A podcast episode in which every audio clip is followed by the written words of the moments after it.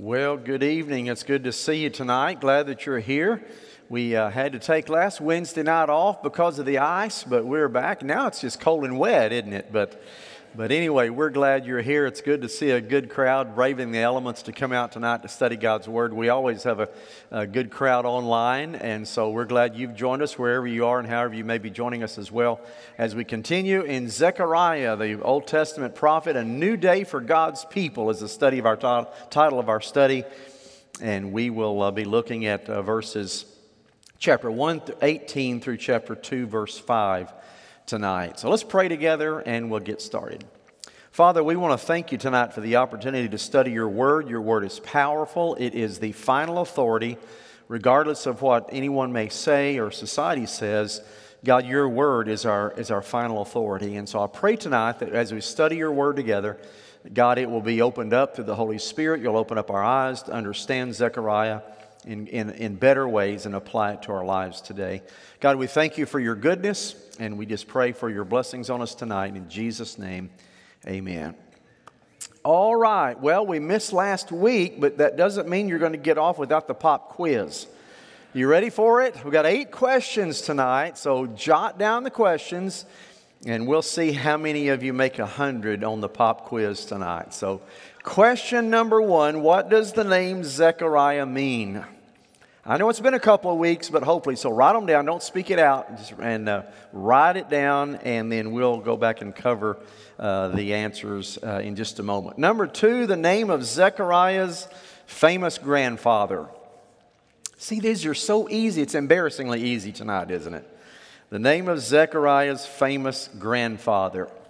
Question number three two themes of the book. The book is about two things Zechariah. If you remember those, jot them down. The two themes of the book. All right, question number four. The Hebrew word for repent. And I'll accept either the Hebrew or the Arabic, either one. Hebrew word for repent, we talked about in session number two. Question number five What does the phrase Lord of hosts mean? All through Zechariah, Lord of hosts, Lord of hosts, Lord of hosts. What does Lord of hosts mean? Lord of what? Question number six. When the Israelites were allowed to return home from Babylon, only a remnant actually returned. How many returned back? You remember the number of people? Only a remnant, it wasn't a majority.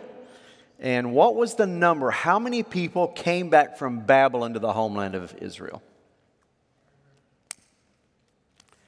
Question number seven from our last study two weeks ago.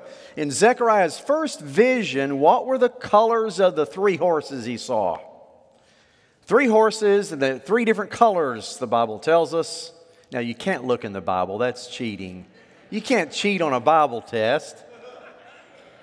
Three colors of the horses. And then the last question, number eight where were the horses standing? The Bible tells us specifically they were standing in a certain location. Where were the horses standing?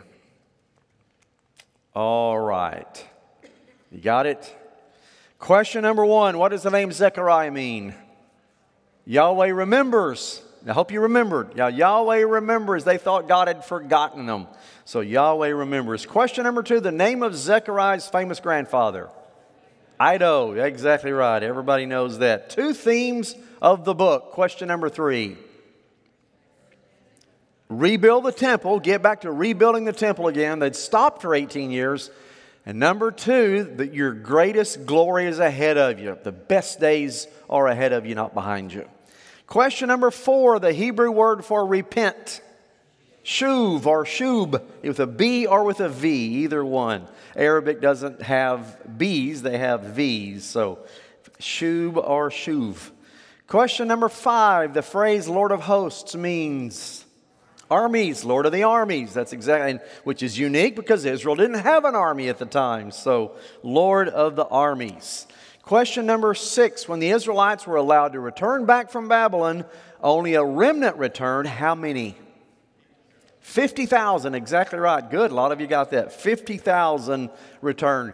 Hundreds of thousands remained, and only 50,000 came back.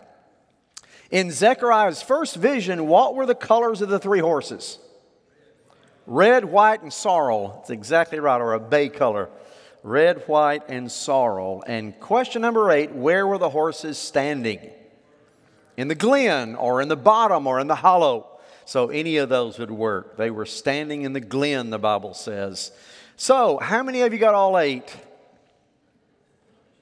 We're, all seven out of eight. Okay, several of you got seven out of eight. Six out of eight? Okay, you had some more there. We'll stop there. So, okay. All right. Well, I need to recap the background once again quickly because it really comes into play tonight to understand vision number two. He had eight visions. Vision number two and half of vision number three will be what we cover tonight. Some interesting things in there. Chapter 1, verse 17 through chapter 2, verse 5. So let's, uh, here's the background again, remember, to the book because it's not going to make sense without the background. Let's just recap very quickly. Remember in Israel's history, they, were, they had sinned against God.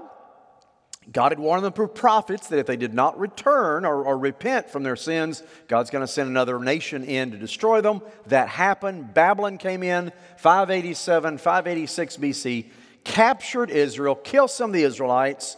Uh, others they took away back to Babylon, uh, and it was known as the Babylonian captivity. Even in Israel's history today, known as the Babylonian captivity. So they were captured, taken back to live in Babylon. Years go by. They're there stuck living there as captives. The Persians defeat the Babylonians. So now Israel is under the control of the Persians because the Persians defeated the Babylonians. So the Persians are now in control. King Cyrus of Persia, he allowed his subjects to much more freedom than they had, uh, than, the, than the Babylonians did. So he allowed the Israelites to return back to the land, to their homeland, Israel. If you want to go back home, you can go back home and uh, that, that's fine. So they were allowed to go back home for the first time in 70 years. But most of the Israelites chose to remain rather than go back. Why? Wouldn't you, if you get a chance to go back home, wouldn't you want to go back? Yeah, but think about it. Whenever the Babylonians had invaded 70 years earlier, they had burned everything to the ground. Your buildings are gone, your temple's gone, your your farms are wrecked. Everything is charred rubble. And so you, for 70 years now, have known nothing but Babylon. You've raised kids, you've raised grandkids. That's what you know now is Babylon. So why do you pack up, move back to Israel, and basically start over? I mean, your job's in Babylon, your family's there. And if you go back to Israel, it's going to be really hard because you're going to have to rebuild everything. Your labor force is going to be minimal. Your money's going to be minimal. Everything's in charred ruins. You have to start all over again. So most Israelites said, Thank you, God, but no thank you. We'll just remain where we are. So thousands upon thousands remain where they are, and only 50,000, only the tribe of Judah, returned back 50,000 and tried to make a go of it again back in their homeland. Zechariah, the prophet, most likely was a little boy. He was probably just a small boy. His grandfather, Iddo, had been in captivity with him. He was a priest, and so Iddo travels back to Israel, and Zechariah little grandson in tow, holding grandfather's hand, probably made the 1,200 mile march back to Israel. So Zechariah and his grandfather were two of the Israelites who had returned. When they got there, as I mentioned, it was hard. Life was hard. Everything is charred. There's no way to make a living. And then, as soon as they get back, guess what happened? A drought. So you're trying to raise crops, you're trying to make a go of it, and, and immediately you have a drought.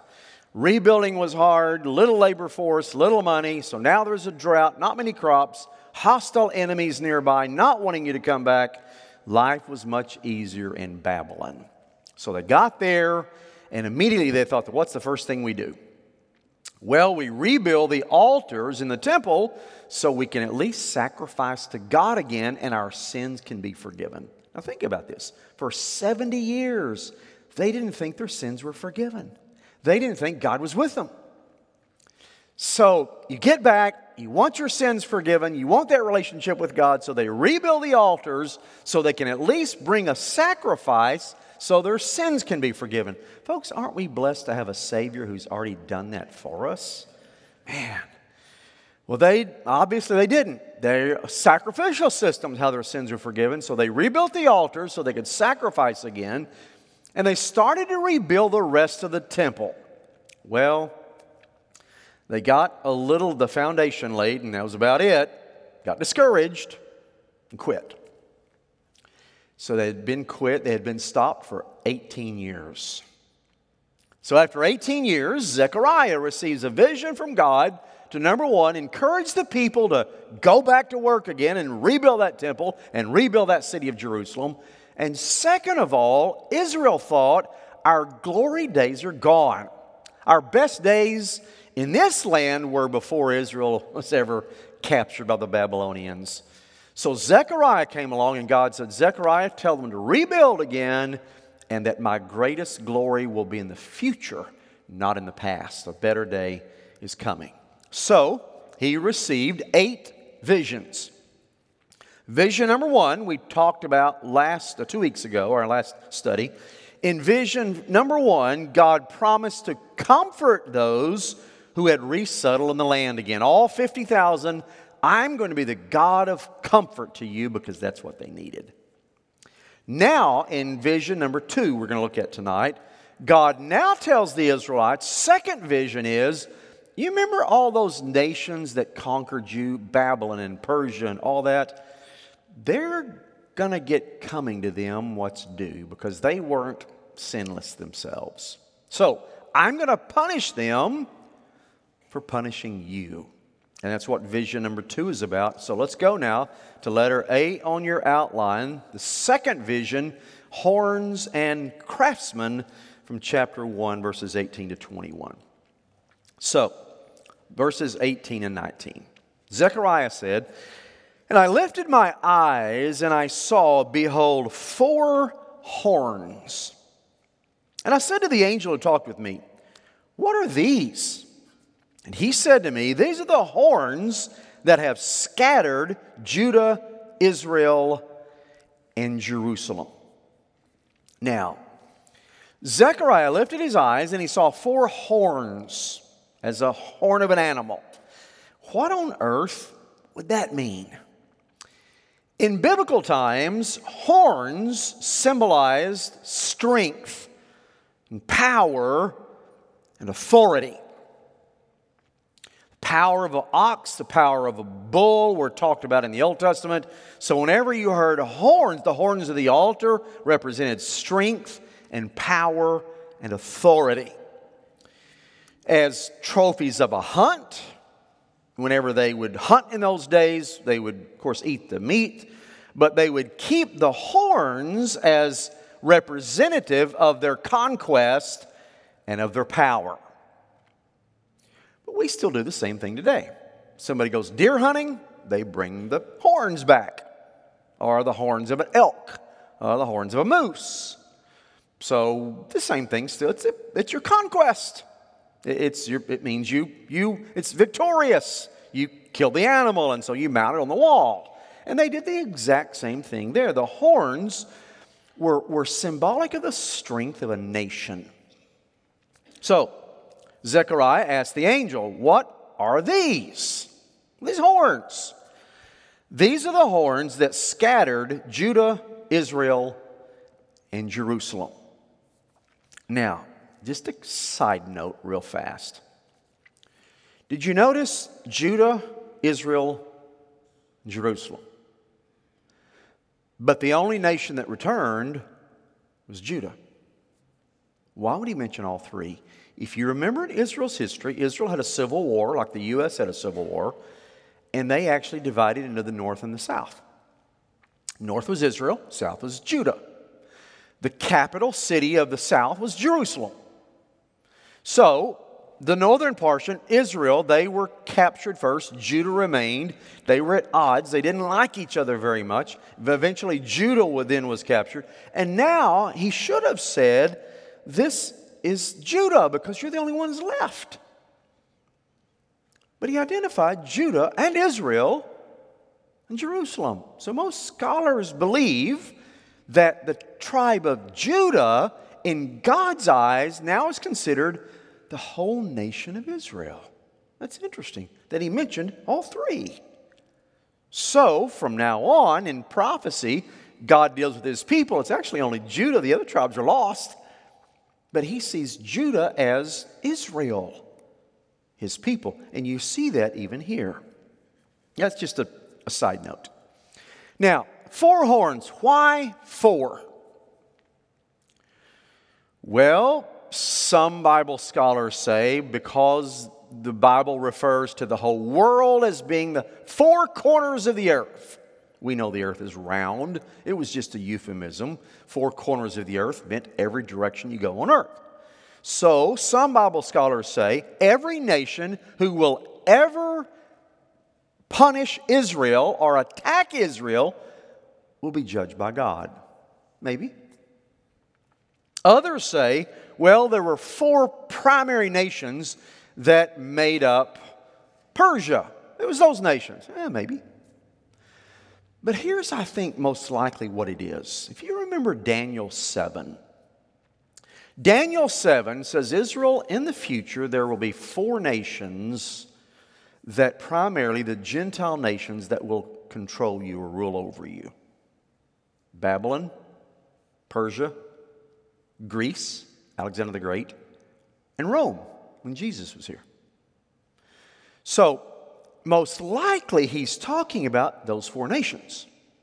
These four nations will be judged. Babylon will be judged, and there will be no more. It, it happened. Persia will be judged, and it will be no more. But when Zechariah prophesied that, that hadn't happened yet.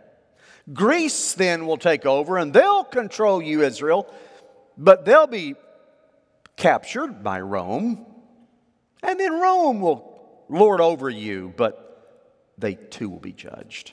So, most Bible scholars believe this is a reference to Daniel 7, where the four nations, or those four horns, that actually attacked Israel and controlled them.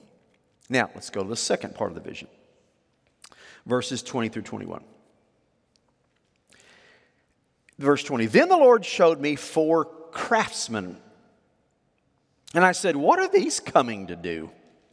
And he said, These are the horns that scattered Judah so that no one raised his head. And these have come to terrify them, cast down the horns of the nations who lifted up their horns against the land of Judah to scatter it. Let me explain that. After Zechariah saw the four horns representing the four nations that would control Israel. Now he saw four craftsmen. And he asked the angel who showed him these things, What are these craftsmen coming to do? They have a hammer in their hand. What are they coming to do? And the angel said, They are coming to smash the horns and cast down the horns that scattered Judah, Israel, and Jerusalem. So, these are the nations God raised up to judge the other nations who had captured Israel. If you go all the way back to Genesis 12, you remember what God told Abraham? Genesis 12, 3. He said, I will bless those who bless you, and I will curse those who curse you. Well, that's still in effect those nations that had cursed Israel or attacked Israel, God is now going to judge them. And, folks, nothing's changed today. As I've mentioned to you before, especially with our Revelation study, notice worldwide the nations that are siding with Israel and those nations that do not side with Israel. Notice those because that's key in Revelation.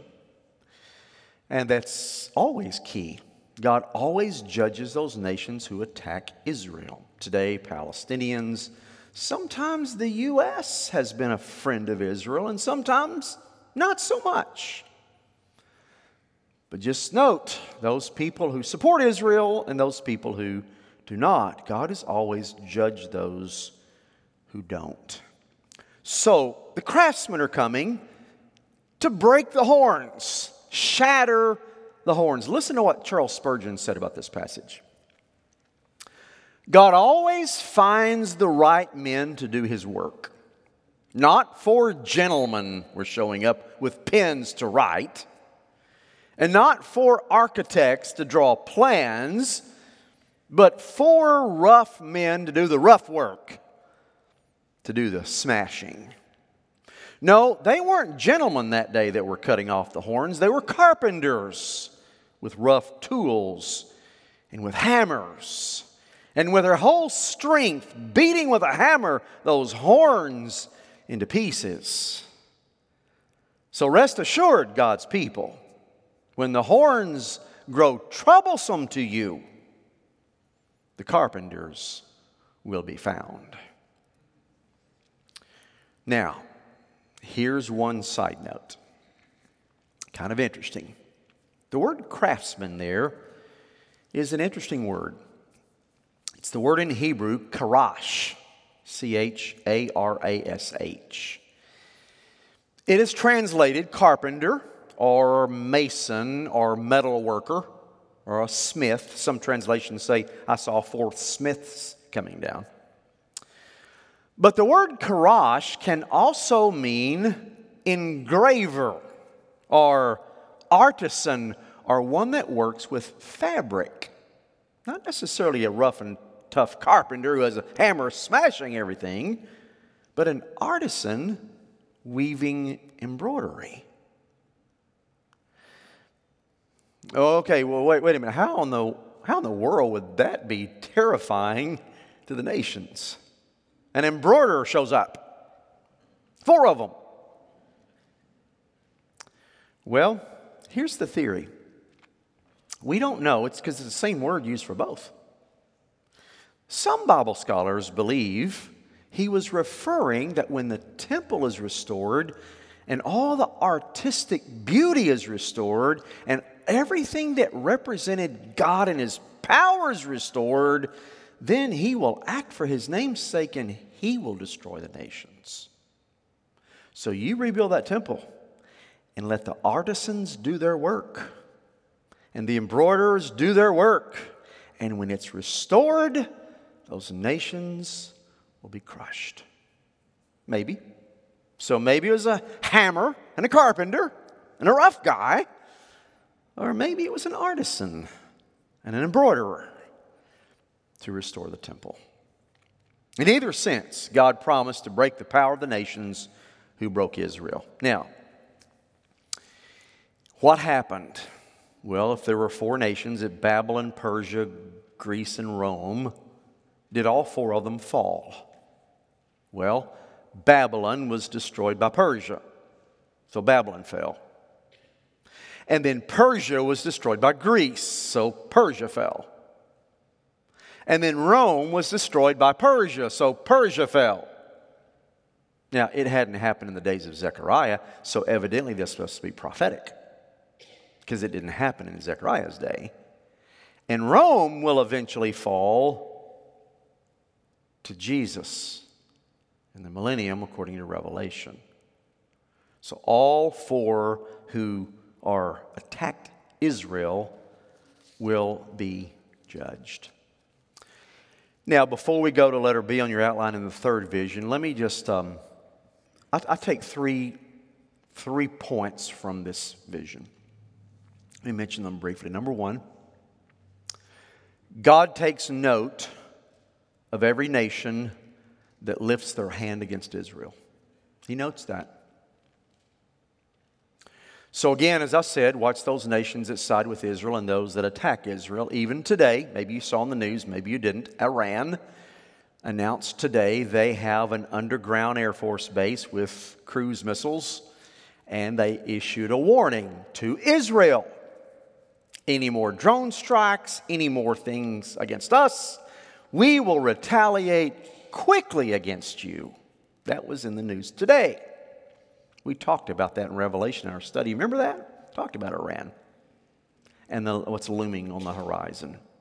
So, whatever nation lifts their hand, whether it's the Palestinians or whoever, against Israel, God always takes note.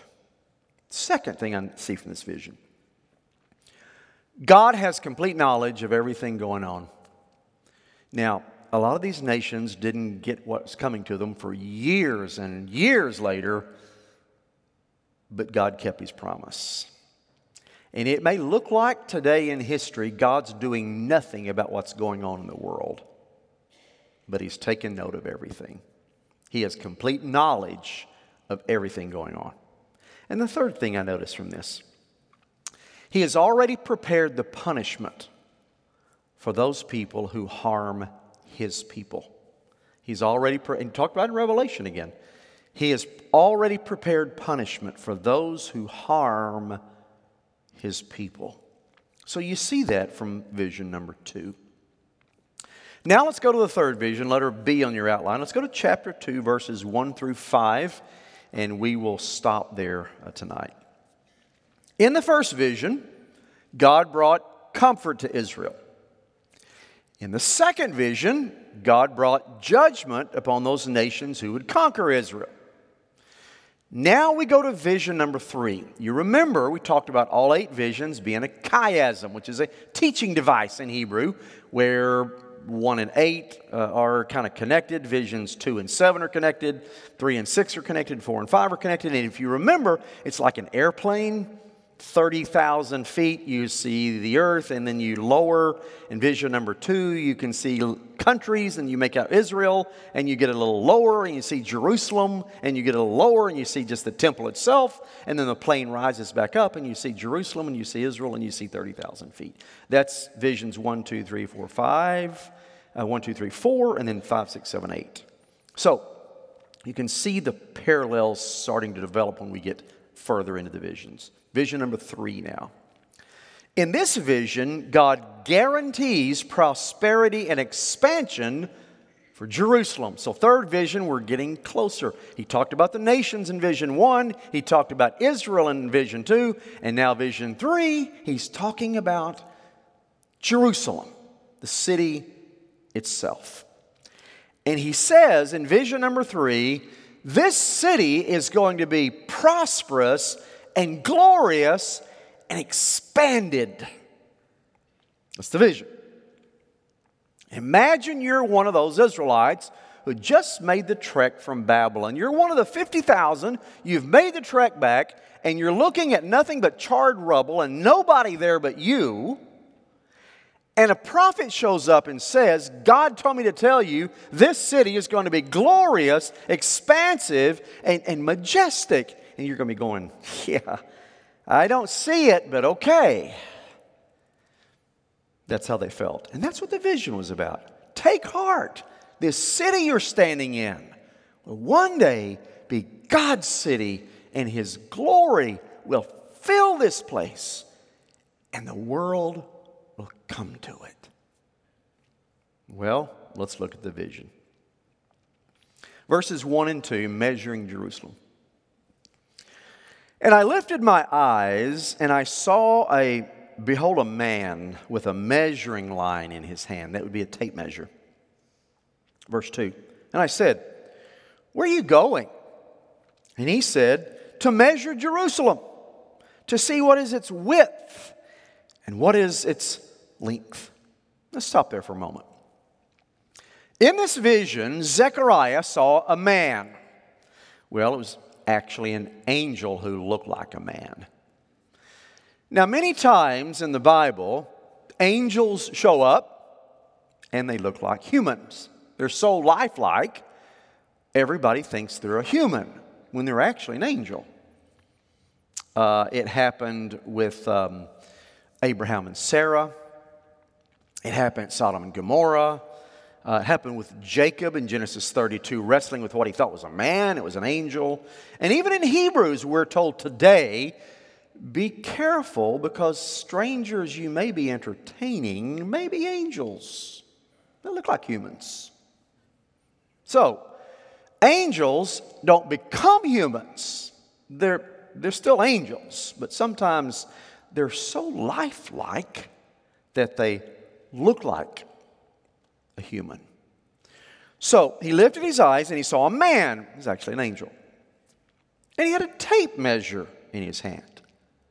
And Zechariah said, Where are you going with that tape measure?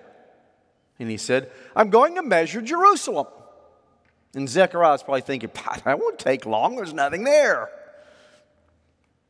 But he's saying, It's going to expand and be glorious. Now, this would have been preparation, the measuring for rebuilding Jerusalem. And Israel had only laid the foundations of the temple and set up the altar. There's a lot more to come. That's what the angel's trying to tell him. This city, is, God's going to restore it again. So let's go to verses 3 through 5 and look at the prophecy. And then we'll close there. And behold, verse 3 the angel who talked with me came forward, and another angel came forward to meet him. So here's the scenario Zechariah sees this man with a tape measure, and he says, Where are you going? He says, I'm going to Jerusalem to measure it, and he takes off running to Jerusalem. In the meantime, another angel is running back towards Zechariah, coming from Jerusalem. So one angel's going this way, and one angel's coming this way. Verse 4. And he said to him, Zechariah, Run, say to that young man, Jerusalem shall be inhabited as villages without walls because of the multitude and people and livestock in it. And I will be to her a wall of fire all around, declares the Lord. And I will be the glory in her midst. Let's talk about those verses. As the angel was going away from Zechariah, another angel shows up, and the angel says to Zechariah, Now, first of all, some people believe that the angel that left was the angel riding the horse in chapter 1. And that the angel coming back from there, now talking to Zechariah, is, quote, the angel of the Lord. Who's that? Jesus. Now, let me explain. Sometimes in the Old Testament, you see the phrase an angel of the Lord, and sometimes you see the angel of the Lord, and the angel of the Lord is capitalized. Whenever you see that, an angel of the Lord is usually just any angel God created. But when you see the angel of the Lord, it's usually a reference to Jesus in the Old Testament, the second person of the Trinity, who was in appearing in a form is what's known as a theophany, an appearance of God, Jesus, in the Old Testament. So, when the angel of the Lord comes back, it, some people say that was the incarnate Jesus before, before he was born, who was coming back to talk to Zechariah. And the angel said to Zechariah, Run, say to that young man, Jerusalem will burst at the seams again. Now, hold on a second. Who's the young man? We don't know. Say to that young man, was that young man the angel that was leaving? Or is that young man Zechariah? If it's Zechariah, we get kind of an insight into his age. He'd have been a young man because the word young man that's used there is the Hebrew word na'ar, which means from infancy to adolescence. He'd have been a teenager at best. So maybe the young man was the angel because Zechariah appeared to be older than a teenager at this point. Now, here's something that I find interesting. Nothing I think to make of it, I just find it interesting. The word na'ar in Hebrew is used four times. All four times, the young man is running. I don't know why. Na'ar is used when Jonathan's shooting arrows to signal to David. You remember that story? And it says a young man went to retrieve the arrows. Na'ar, young man. a teenager running to get the arrows. Second time Na'ar is used when Elisha raises the Shunammite woman's son. He's called a Na'ar and he is run. He says he's run. He left running. Third time it's used is David and Absalom. David is grieving Absalom's death, and it says that David's servant was Na'ar, and he was running away from David. And now, the fourth time, we see Na'ar, run, say to that young man. Now, they're always running. What do you make of that? I don't, I don't think there's anything you do make of it theologically, but I just find it interesting that it's mentioned four times in the, in the Old Testament, and all four times the young man's running. So, run and say to that young man, Jerusalem will burst at the seams. It will be bursting with people and animals and you name it. Jerusalem will be a broad spreading metropolis. Wow, probably thought, I, I don't see it, but okay, Lord, it's promise. Now, did this happen in Zechariah's day? Did Jerusalem ever become a broad spreading metropolis? No. So is Zechariah wrong? Nope. It is today. And it will be in the millennium. So it must be talking about a future day. Because here's what happened. I'll, I'll, it's not a spoiler alert the end of the book, but here's what happened. They rebuilt the temple of Jerusalem. They got it all set up, waiting for this to happen.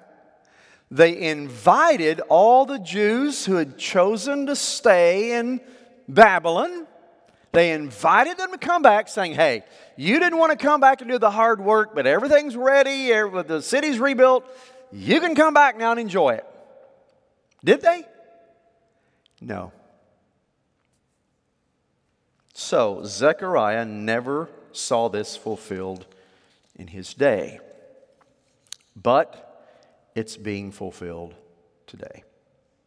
Let's go to verse 5. We'll close. Verse 5 is one of the greatest verses of the Old Testament. God said, And I will be to her, Jerusalem, and my people, a wall of fire all around them. God saying, My presence will be in Jerusalem. Would that be motivation to those to rebuild it? Absolutely. If God's there, let's rebuild it and make a beautiful, glorious city to our God. He says, I promise, I will be Jerusalem's defense. You won't need a physical wall around the city. I will be your protection. Now, as you know, in biblical times, in ancient times, any major city of any size would build a wall around the city. Why? Armies can't just march in and capture you. They have to scale the wall or breach the wall or whatever, but the wall is kind of your defense against the city being captured. So every city had a wall. In fact, a city without a wall, Proverbs says, easily taken. So he says, Jerusalem won't even need a wall. I myself will be your wall of protection, and I will be your glory inside of it. Now, such a promise would have been a huge encouragement to the builders at that time who had just returned. Just returned, laid the foundation, built the altar, stopped after 18 years. That would have been a huge encouragement to get back building on the city again. Now, whenever he says, I will be a fire all around you, does that sound familiar? You remember the wilderness? God was a pillar of cloud during the day and a pillar of fire at night. And what did he do? He protected them and he guided them. So, Look at Jerusalem today. No physical wall around it, right? In fact, in our day of modern weaponry, a wall would be useless. Cruise missiles come in, walls don't stop them. But today, Jerusalem has no wall around it. It's bustling with people, like this prophesied. It's a city of influence, like this prophesied. Jerusalem today, those of you who've been to Jerusalem with us on our trips, you know the impact as soon as you enter it for the first time. Your, your breath's taken away. It's a beautiful city. It's, it's, there's high technology there. A million people live there. Unemployment is low in, in Jerusalem. Construction's going on everywhere, construction cranes everywhere. Some of the most prestigious universities in all the Middle East are in Jerusalem. And today, it is a city of influence. And as you enter it, you see God's glory there. Was it fulfilled in Zechariah's day? No. But it is today. You go to Jerusalem today, you'll see Zechariah fulfilled. And in the millennium, it will be fulfilled as well. God is so good, never breaks his promises, he always keeps them. Now, the vision continues. We don't have time tonight, but chapter the third vision continues. And next Wednesday night, we'll start in verse 6 and finish the chapter because that third vision continues. If you have any questions or comments, send me afterwards. I'm always glad to, to visit. Send me emails. I'm always glad to respond as well. Good to see you tonight. Let's pray and we'll dismiss. Father, we love you tonight. We thank you that you're the God who always takes note of everything going on with your people. You're God, Lord, who, who always recompenses. You're a God who always watches after your people and blesses your people. And thank you, Lord, for the promise to be a fire of protection and the glory in the midst of your people. And I thank you that through Jesus Christ, we're considered your people today. Father, continue to bless us as we study your word, and we thank you for the God that you are. In Jesus' name we pray. Amen. God bless you. See you Sunday.